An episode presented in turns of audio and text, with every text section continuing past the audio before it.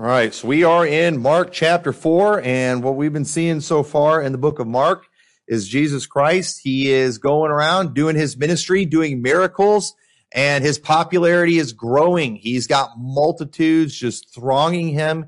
People are following him everywhere, and who isn't going to follow the guy that's doing miracles? But the problem that he's starting to have is one, uh, a lot of these people, they're not getting the spiritual message, which is what he really wanted them to get across.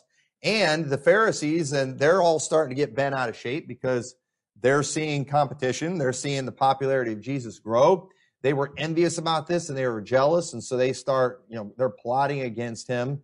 And so here in chapter four, we see Jesus trying to teach a very spiritual message because these people just aren't getting it.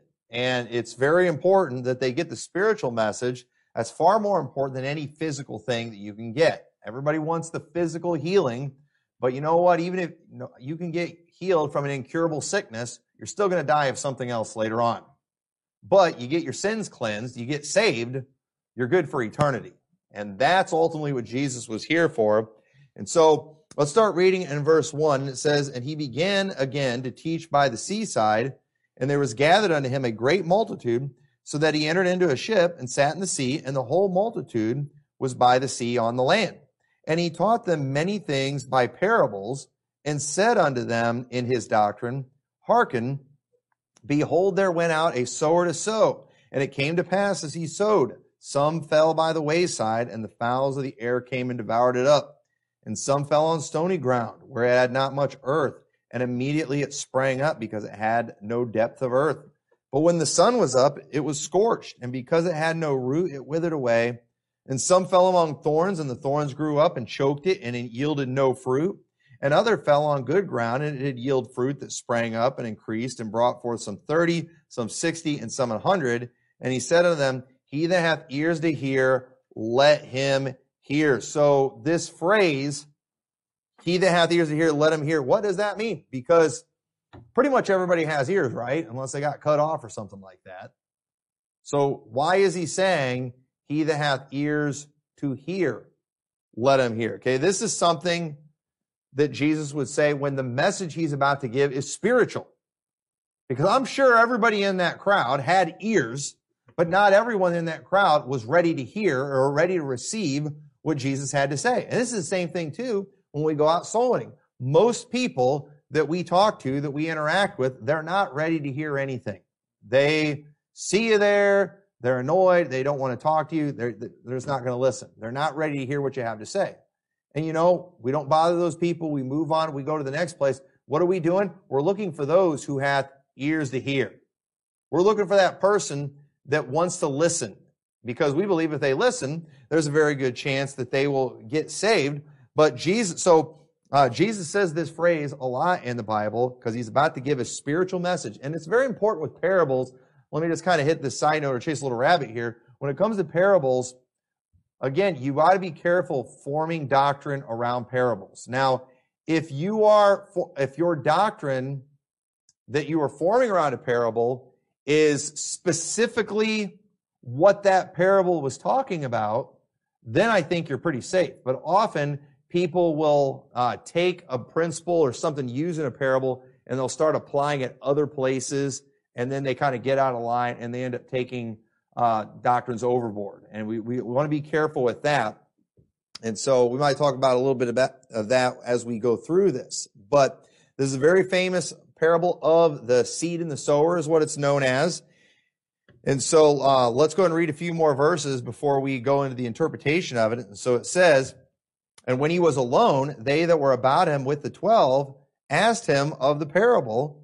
And he said unto them, Unto you it is given to know the mystery of the kingdom of God, but unto them that are without, all things are done in parables, that seeing they may see and not perceive, and hearing they may hear and not understand, lest at any time they should be converted and their sins should be forgiven them.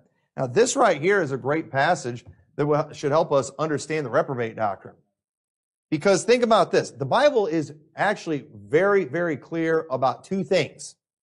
And that one is whosoever will may come. The Bible's very clear about that. Okay. The Calvinists are wrong. Whosoever will may come. Anybody who wants to can come. But you know what else the Bible is very clear about? Some have been rejected. So let me ask you, how do these two doctrines harmonize? Because you know, they do harmonize. And a lot of people, they just want to stick to the whosoever will thing, and then they just reject very clear scripture. You know, they'll, t- they'll say things like, you know, it's never too late, even though even in the Old Testament, the book of Proverbs, you got verses like, he that being often reproved and hardeneth his neck shall suddenly be destroyed, and that without remedy. We see many examples of the place where there was no place of repentance for people, and where it's God that gives that place, or that opportunity of repentance. And a lot of people, they ignore all those verses. They ignore, you know, Romans chapter 1. They, they ignore so many things. And the truth is, these two things actually go together perfect. And so, uh, but the thing is, the reason for that, okay, the way these harmonize is when you understand that the gospel, it is, it's a spiritual message. The gospel is not just about you verbally accepting a certain set of facts. Okay? If you're a Ruckmanite, you can learn the fact that the gospel is the death, burial, and resurrection of Jesus Christ. You can learn the fact that Jesus Christ is the Savior of the world. He's the only Savior. He's the Son of God. He was born of a virgin. You can learn the facts of all of those things, but if you don't understand it, if you haven't internalized it, if you don't understand it spiritually, it won't do you any good. You've got to actually believe it. And you know, nobody can get saved without the help of the Holy Spirit. Nobody can. The Holy Spirit has to be there, has to be a part of it. So the God gave this message that is spiritual, and He did it so those who refuse to have faith and those who reject Him will not get it. They will not understand it because some things aren't for everybody. And that's why Jesus often spoke in parables. Jesus, and only Jesus was able to do something like that where he can speak something and say something that only saved people are going to get. We see that the very word of God, Jesus said, my words, they are spirit. And so that is something that separates the Bible from all other books is the words in there are spiritual. So anybody who has eyes and knows how to read can read the scripture. Anyone who has physical ears they could hear what's being stated from the scriptures, but in order to internalize it, in order to understand it, you got to have the spiritual eyes. You got to have the spiritual ears. And if you're not willing to have faith, if you're not willing to believe on Christ, then you know what? You're not going to get it. And that's why there's some people that just can't get what we preach. They just can't get it. And it's not even so much that they're dumb or anything like that, but if they refuse to have faith, if they refuse to believe on Christ first, if they refuse to accept the salvation as a free gift, then they're just, they're never going to get these things. And you know, and that's why we often feel like we're just beating our head against the wall. It's like, why can't these people see this? You know why they can't see it? Because it's spiritual. And it may very well be that it has been hidden from them because God doesn't want them to know it because they've been rejected. And the truth is, say you take the most filthy sodomite you know out there, if they're reprobate, it, yes, if they got saved, if they would, if they believed on Christ, they would be saved. If they believed on Christ, if they came to Him, they would be saved. So you know what? God does, if God's rejected them, they're not going to get that aid of the Holy Spirit. They're not going to get that understanding. Therefore, it's never going to do anything for them because God doesn't want it to. Here we have a good example of that right there where it's just laid out that that is why I'm speaking to you in this way because this is for you to know and it's not for them. Because if they get it, they'll believe and be converted. And obviously God didn't want that. So I don't know what people who, you know, deny this do with that passage, but I think it's very clear. So verse 13 says, And he said unto them, Know ye not this parable?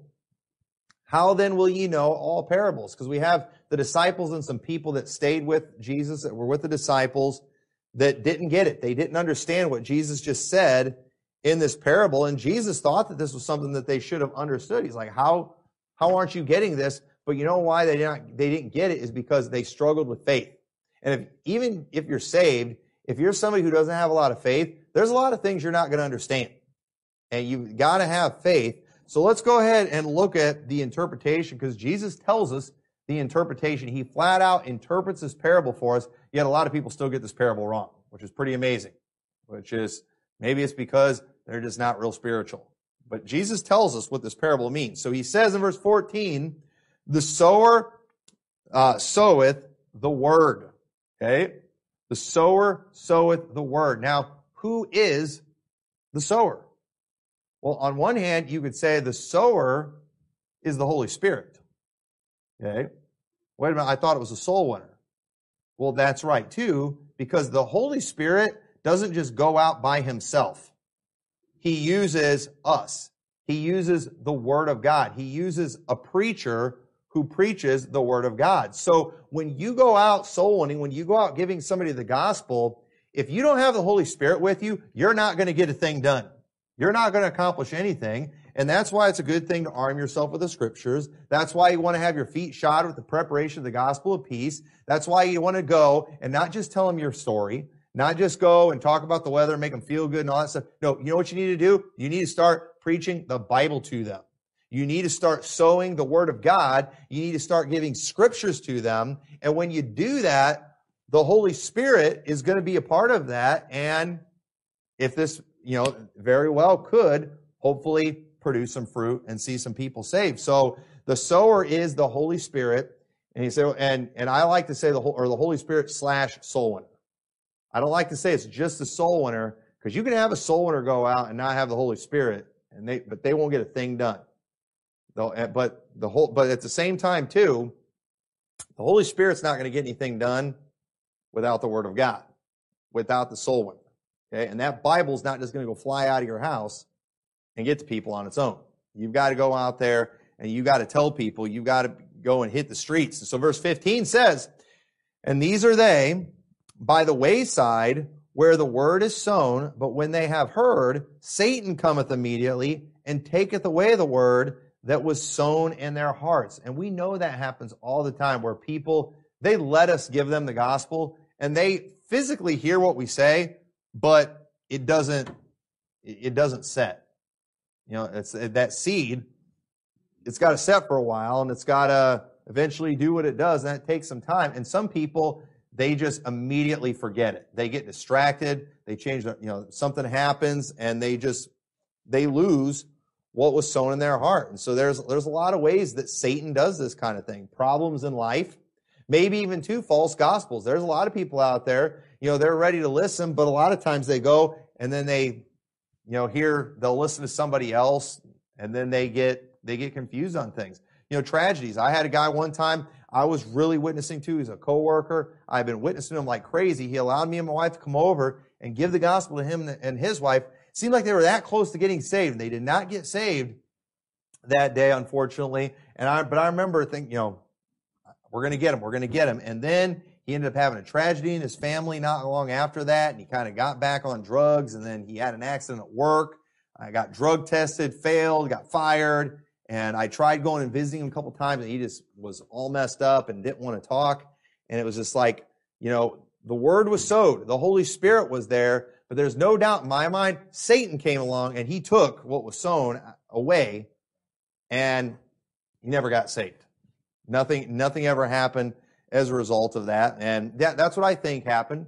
You know, there could be some seed left and something happened years later. I don't know about. It. I don't know whatever happened to this guy. I, I hope and pray he gets saved someday, but it's very possible he might not ever get saved. And so verse 16 says, and these are they likewise which are sown on stony ground, who when they have heard the word immediately receive it with gladness and have no root in themselves and so endure but for a time afterward when affliction or persecution ariseth for the word's sake immediately they are offended now it's really important that we get this one here because uh, we need to remember too, why we often take this and apply this to individuals, which is okay, which I, I believe is right to do.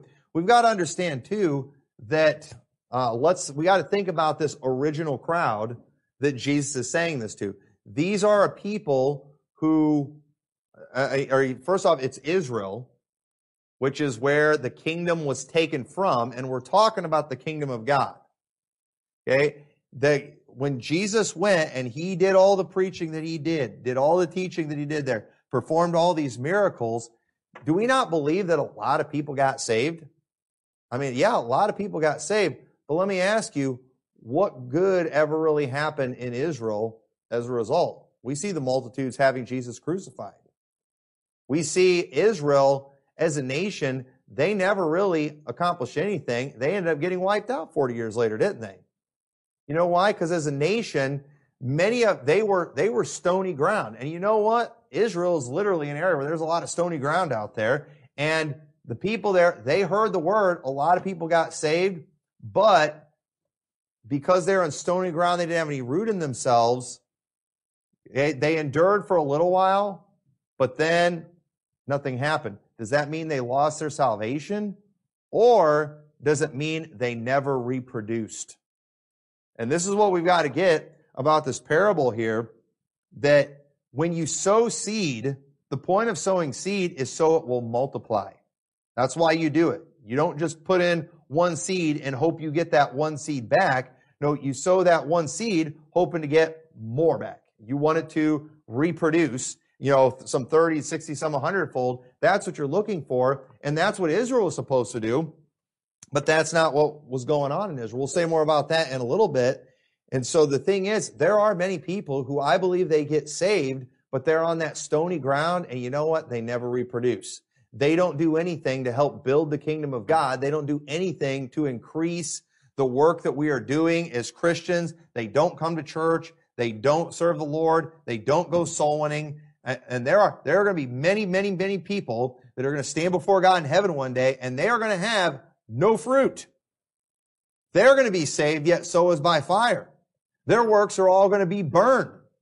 And they will not have brought anyone to heaven with them. What a shame that is. But I still believe these people are saved. I don't believe these people lost their salvation.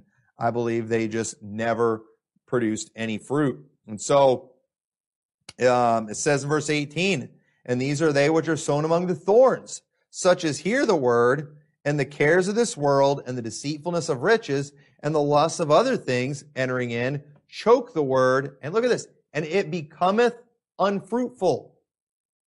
Does it say this isn't teaching they lost their salvation, but the cares of this world made them unfruitful. They never reproduced. Thank God that they got saved. But we want people to reproduce. And that's why we have church. That's why we're not just soul winners. That's not, that's why we don't just get together once a week or twice a week and just go soul winning. You know what we do? We also have a time where we assemble together, where we teach people to observe all things. That's why we have the Great Commission where we go into all the world, we preach the gospel to every creature, but we also baptize them. That's, and we also teach them to observe all things. You know why? Because we want to train other people to be soul winners too. Okay. And it, you know, it would be easier. It would be a really easy ministry to just soul winning. And there's a lot of people out there that's like, that's all they want to do. They just want to go soul winning. They don't want to go to church. You know how nice that would be? I mean, you don't have to put up with, you know, the drama and just junk and the heartbreak and all the things you have to deal with with people, you know, with your brothers and sisters. And it's funny too. A lot of these people that are like hardcore soul winners and will not go to church, they're also the same ones online. They just don't get along with anybody. They don't know how to be a good brother and sister in Christ. They don't even really love the brethren half the time. I always wonder about people that are all anxious to go souling, but they don't want to have anything to do with church. There's something really weird about that. Uh, there's that, there's a major imbalance there. And the thing is, I'm glad you go soul winning, but we want to try to produce more soul winners because no matter how hard I try, I will never reach the however many billion people we have in this world. So you know what I need to do? I need to try to raise up another soul winner too. I need to try to encourage other ones. And so that's why we have church where we teach all these things. And we do, we want people to be, because we want people to be fruitful. So this passage makes it very clear. This is about producing fruit. So many people get saved and never reproduce. But again, if we're trying to build a kingdom, and Jesus is talking about the kingdom of heaven, then we need people reproducing. We need multiplication. So verse 20 says, And these are they which are sown on good ground, such as hear the word and receive it and bring forth fruit, some 30 fold, some 60, and some an hundred. So those on good ground, they don't just keep their seed, but they go on to multiply. And this is what God wants from everybody who gets saved. And imagine if everyone who got saved multiplied and reached somebody. You know, we've all heard the each one reach one idea. If, if every saved person won one person to Christ every year, and then just one, not even 30, 60, or 100 fold, just one. And then those people all led one, it wouldn't take that long before the whole world's getting saved. But unfortunately, many, many, many saved people are just completely unfruitful. So it is something, so some, you know, we need to make sure, you know, we're at least doing our part, that we're reproducing. So again, ultimately, I do believe that this parable, though, is directed at Israel who had the word of God sown to them, yet they as a nation were failing to produce anything, reproduce anything. In fact, we see that they were actually shutting up the kingdom of God. It says in Mark 11, verse 13, and seeing a fig tree afar off and having leaves, he came if haply he might find anything thereon. And when he came to it, he found nothing but leaves, for the time of the figs was not yet. And Jesus answered and said unto it, No man eat fruit of thee hereafter forever. And his disciples heard it. And then later they come back and that tree was dead. It was completely dead. And many people would agree, and I, I, think so. We'll talk more about that when we get to chapter 11. I do believe that tree was a picture of Israel because Jesus was upset with them because of the fact they weren't reproducing anything. In fact, they were shutting up the kingdom of heaven. And so uh, it says in Matthew 21, 42, Jesus saith unto them, Did ye never read in the scriptures, the stone which the builders rejected, the same has become the head of the corner? This is the Lord's doing, and it is marvelous in our eyes. Therefore say unto you, the kingdom of God shall be taken from you and given to a nation bringing forth the fruits thereof. Israel, they're shutting up the kingdom of God. They're not letting people go in because they're telling them, you got to keep all these laws. You got to do all these works. They're not letting people in. And so God says, I'm taking the kingdom from you and I'm going to give it to another nation that's bringing forth fruits, one that's multiplying, one that is reproducing something. So uh, I do think that while we can make application as individual soul winners in our life with this parable, I think we need to make sure though we understand ultimately this is directed at Israel who is not producing anything. And that God was not, God was not pleased with that at all. So, uh, verse 21, Mark 4 says, And he said unto them, Is a candle brought to be put under a bushel or under a bed and not to be set on a candlestick? For there is nothing hid which shall not be manifested, neither was anything kept secret, but that it should come abroad.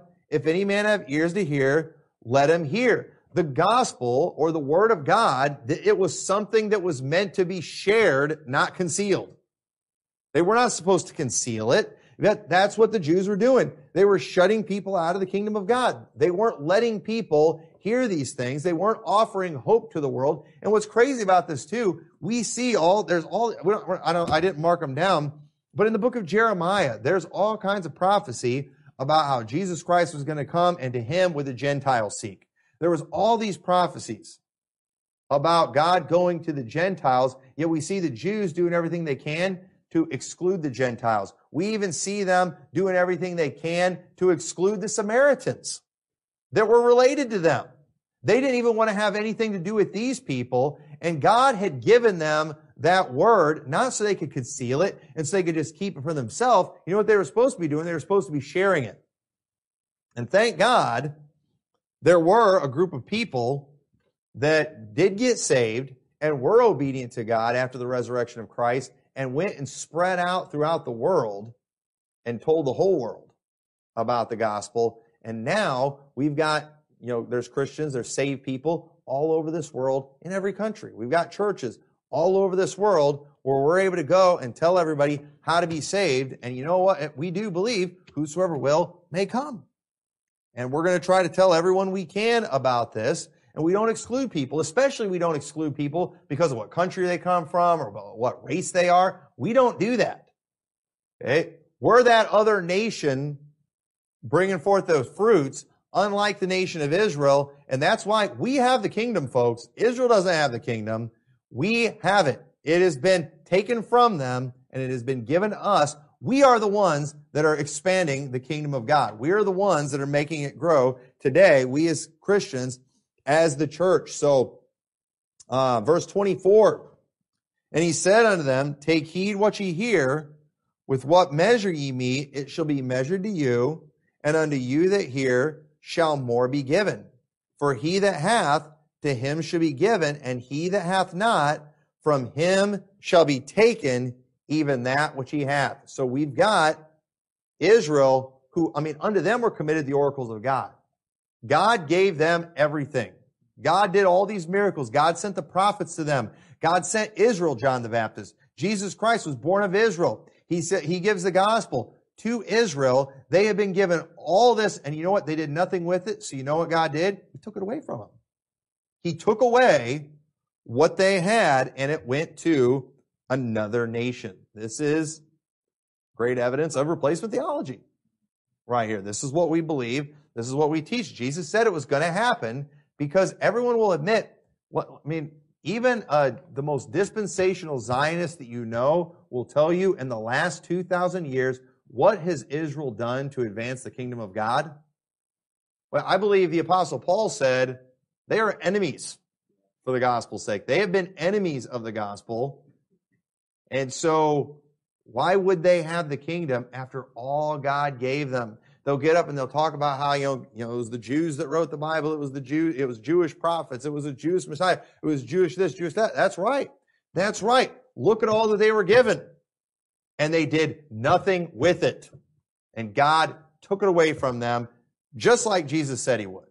So, uh, these, these are things that they need to answer for, and they never do. And I'm not holding my breath to see how they're going to respond to any of these things because they just, uh, it's, it's very, very clear. So verse 26 says, And he said, So is the kingdom of God as if a man should cast seed into the ground and should sleep and rise night and day, and the seed should spring and grow up. He knoweth not how. For the earth bringeth forth fruit of herself, first the blade, then the ear, after that the full corn in the ear.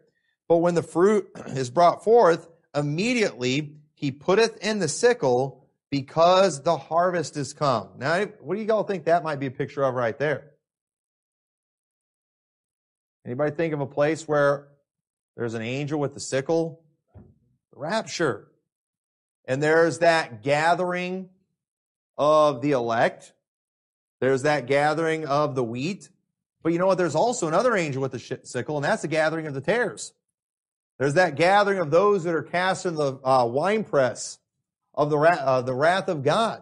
And so I believe right here, what we're seeing in this parable is that one of these days, when the kingdom is complete, Jesus is going to come and gather us up.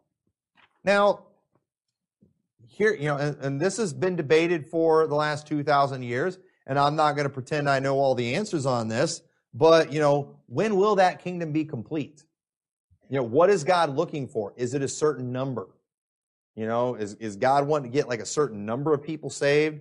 Do we got to get a certain percentage of the earth saved? I mean, you know, what is it? What criteria is God looking for? You know, I kind of wish we knew exactly so we could try to make it happen.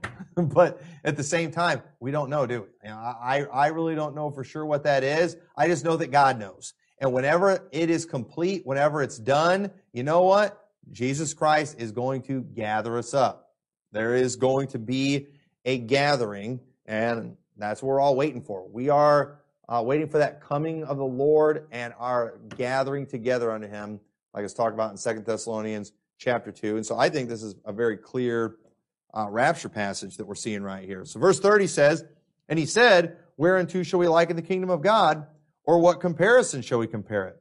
It is like a grain of mustard seed, which when it is sown in the earth is less than all the seeds that be in the earth.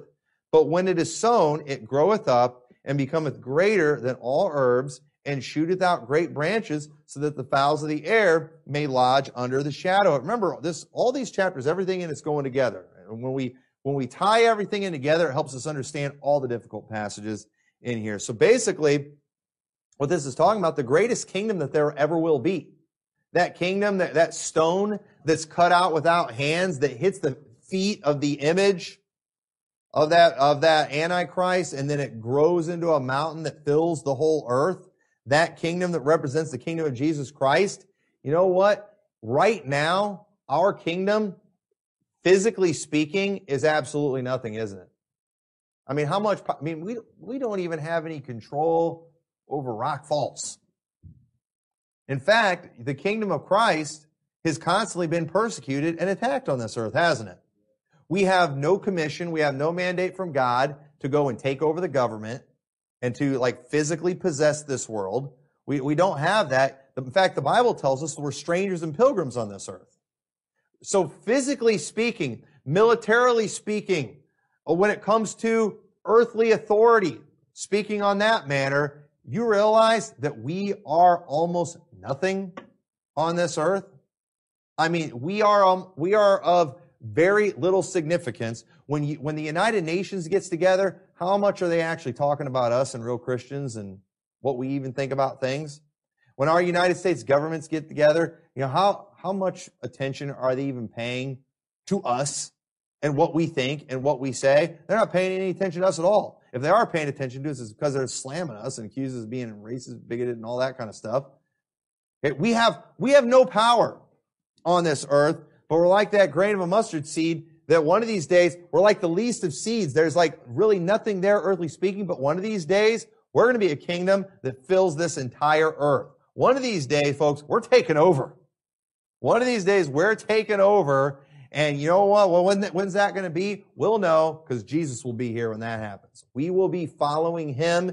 And I'm looking forward to that day. And so I believe that's what this is talking about right here. This greatest kingdom that will ever come, it's going to come from the smallest of people that never really had a kingdom. You know, Israel, they had a kingdom for a while, didn't they? But we as Christians, we've never had one.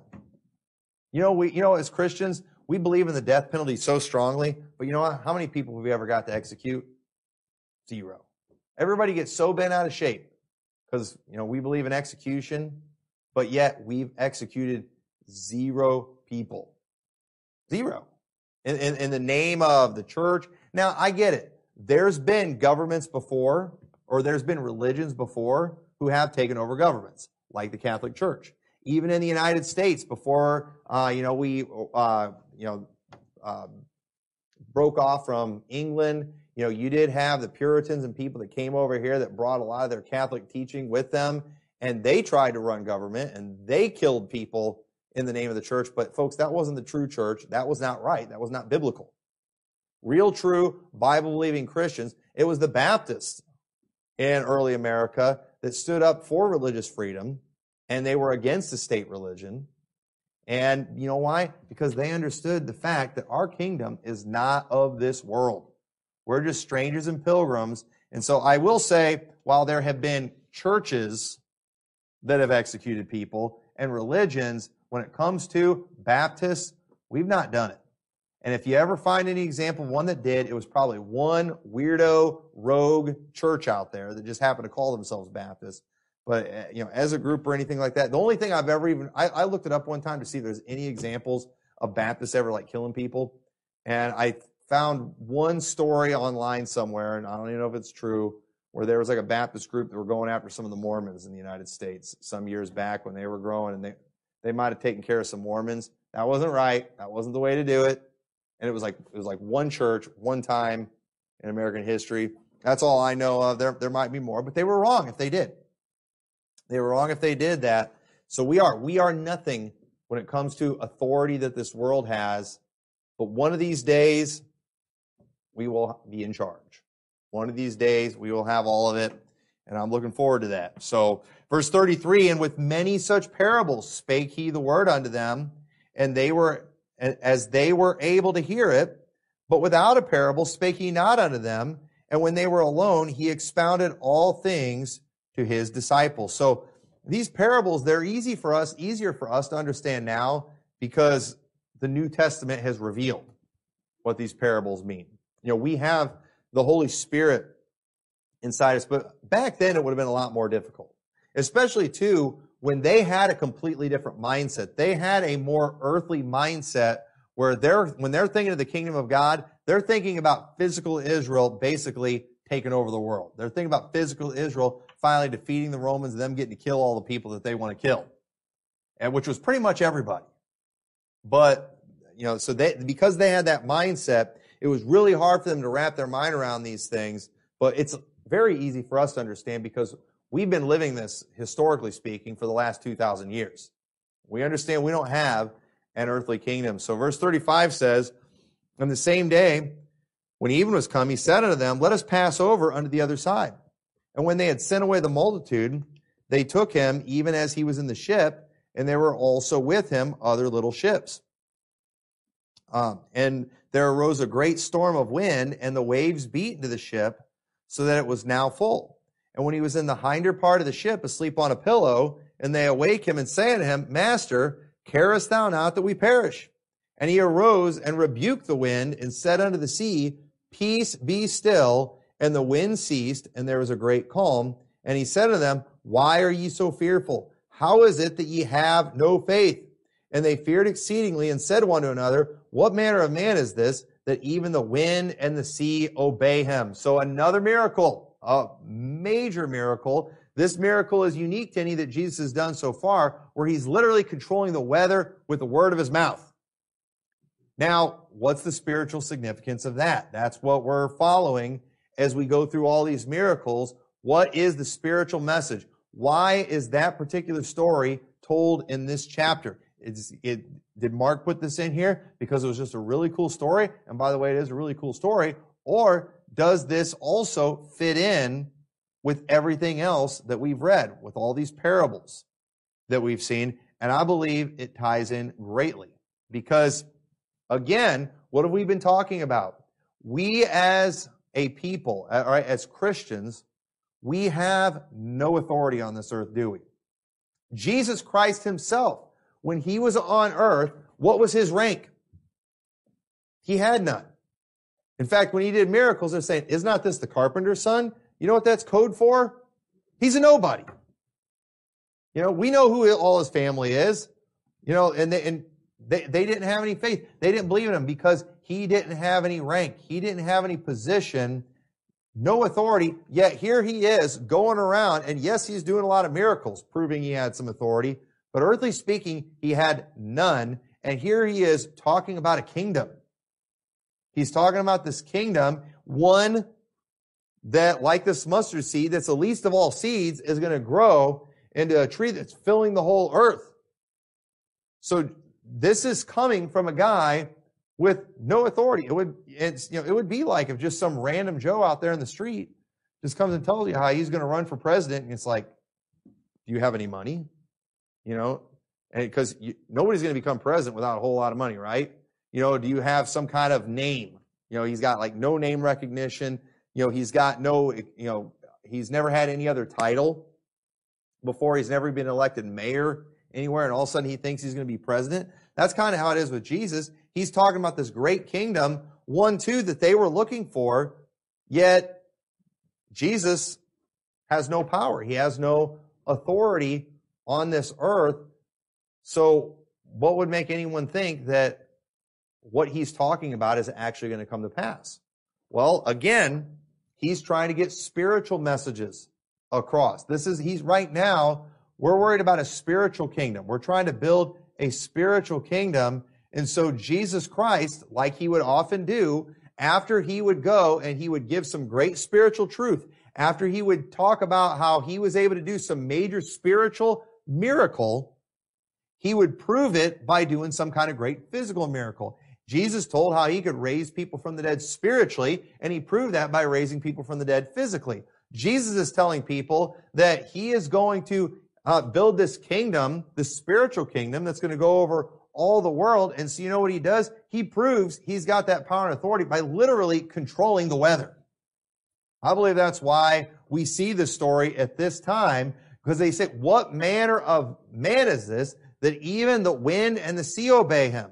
Listen, it's one thing to get people to obey you. There's been a lot of crazy psycho people throughout history that have gotten people to obey him and gotten soldiers to obey him because they were able to obtain some kind of power. You know what? I'll say right now, I'm even a little bit scared of the decrepit Joe Biden right now just because of the fact the guy's got a lot of power. And if he wanted to take care of me, he's got the power to do it if he wanted to. And, but at the same time, we see that Jesus Christ, who on that, on this earth had no rank, he's claiming that he's about to do something bigger than ever, that's ever been done before. And he proves he can do it by the fact that he can tell the weather what to do. And let me tell you something about our leaders today. They're not going to fix anything with the weather. Okay. The climate change stuff, they're not, you know, that, that's just all a power grab. If our weather needs fixed, and I don't think it does, I wish they'd, I wish it'd get a little bit warmer to tell you the truth. But if our weather needs fixed, they can't do it. They can't do it. But Jesus did it. Jesus spoke those words, peace be still. We see in one of the other gospels, and the wind and the sea stopped. And Jesus Christ, you know what? He didn't care about, you know, and, and so most of the time when we listen to this story right here, you know, we get a ton of preaching on just a lot of principles from it, how, you know, Jesus is asleep, you know, you all just need to learn to chill during the storms. And you know, that's fine. I mean, that's okay to preach a message on that and draw a comparison there. You know, we don't see Jesus panicking during the storm, do we? And, and these are great principles that we can follow, but it's important that we get the main purpose of this miracle, the main purpose of this story, and that is that Jesus does have control over everything. And so even though, as far as this world's concerned, you know, things look like they're going to the dogs, don't they? it doesn't look like we're getting any closer to a righteous government. You could say that figuratively speaking right now, our government and the governments of this world are in a major storm right now. But let me ask you, is Jesus panicking right now? Is Jesus worried? Is Jesus seeing how all these governments are just coming together against him and thinking, what am I going to do? I'm in trouble when I come back. You know what? Figuratively speaking, Yes, we are in a storm right now, and a lot of Christians are panicking right now. But Jesus Christ, he's just kind of asleep on the pillow. He's taking it easy because you know what? As soon as he's ready, as soon as the kingdom is complete, he's going to come and he's going to set everything in order just like that. And you know what? It will be easy for him because he has all that power. He does have all that authority. He was able to speak the word and the, the, the bad weather ceased. And as soon as he comes back, you know what he's going to do? He is going to destroy the works of darkness. He's going to destroy the rulers of this world. The blood is going to flow that day. And Jesus Christ is going to set up his kingdom. And thank God, he's going to use us during that time. And everything, everything will be okay. So this miracle, this is a special one because Jesus is showing his power in an area where he hadn't shown power yet. They knew he could heal bodies, they knew he could cast out devils, but controlling the weather was unlike anything they'd seen yet. And so maybe this guy can start a kingdom from nothing. Maybe this guy with no uh, rank, with no earthly power, maybe this guy can become the king of this world and be king of kings and lord of lords one of these days. He proved it when he calmed the sea just with his words. So this passage is showing Jesus Christ, as far as, as far as man is concerned, no power or authority, but at the same time, he actually had all power and, and authority, and he was preparing a kingdom for himself. And you know what? Today, we are a part of that. We are supposed to be preparing for that kingdom. We're supposed to be preparing ourselves. We're supposed to be preparing others, and we need to be out there spreading the word. We've got to be out there sowing some seeds. We got to go out there and try to find that good ground. I want, one of the reasons we want to have a church in Rock Falls and, and I want to have a church anywhere, you know why? Because we're trying to make a place where there's some good ground. We want a place where if somebody does get saved, they can get away from all the junk and the filth of this world and have a place where they can get around some good fellowship and with other people that love the Lord so they can actually grow and they can actually learn and then become fruitful themselves. That's why it's important that we get a church set up wherever we can so we can prepare the ground. And I want Rock Falls to be an area that's good ground. I want Rock Falls to be a town where people can come and they can learn, they can grow, and they can become fruitful Christians. And you know, and, and the thing is, if all you do as a soul winner is just soul win, I mean, you know, thank God for people getting saved, but we're all, you know, we want to multiply. We want to reproduce more soul winners. And you know what we've got to do? We've got to prepare, you got to prepare the ground in your area. And that's why you need a church. That's why you need a church. So these are great principles that we see here. And we need to keep this mindset, the building of Christ's kingdom. Let's not just try to build a kingdom for Liberty Baptist Church.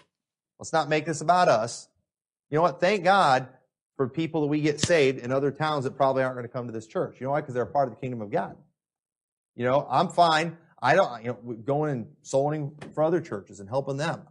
You know, I prefer to soul in places where there is a good church because I like to, you know, I, I like to sow my seed where I think there's some good ground where if people do get saved, they've got a chance to go and grow and become fruitful. I'll still go places where they don't because at least these people are hearing the gospel. At least they're having a chance to get saved and they've got a chance to escape hell. You know, I, I'll, I'll go there too. We're going to go everywhere. We're going to go into all the world. But I do like the good ground because I want to see soul winners reproduced. And so let's make sure we do our part as a church and as individuals to multiply and advance the kingdom of God. So with that, let's pray, dear Lord. Thank you for your word. Thank you for the lessons it gives. Lord, thank you for just these, these wonderful examples of miracles that you did and uh, for the lessons that they teach us. And I pray, Lord, we'll take these things and it'll motivate us to just get out there and to do something, Lord, to tell people about uh, the gospel and to try to get people into church and help them become good, fruitful Christians so we can just reproduce and see many people saved uh, before you return. In your name we pray. Amen.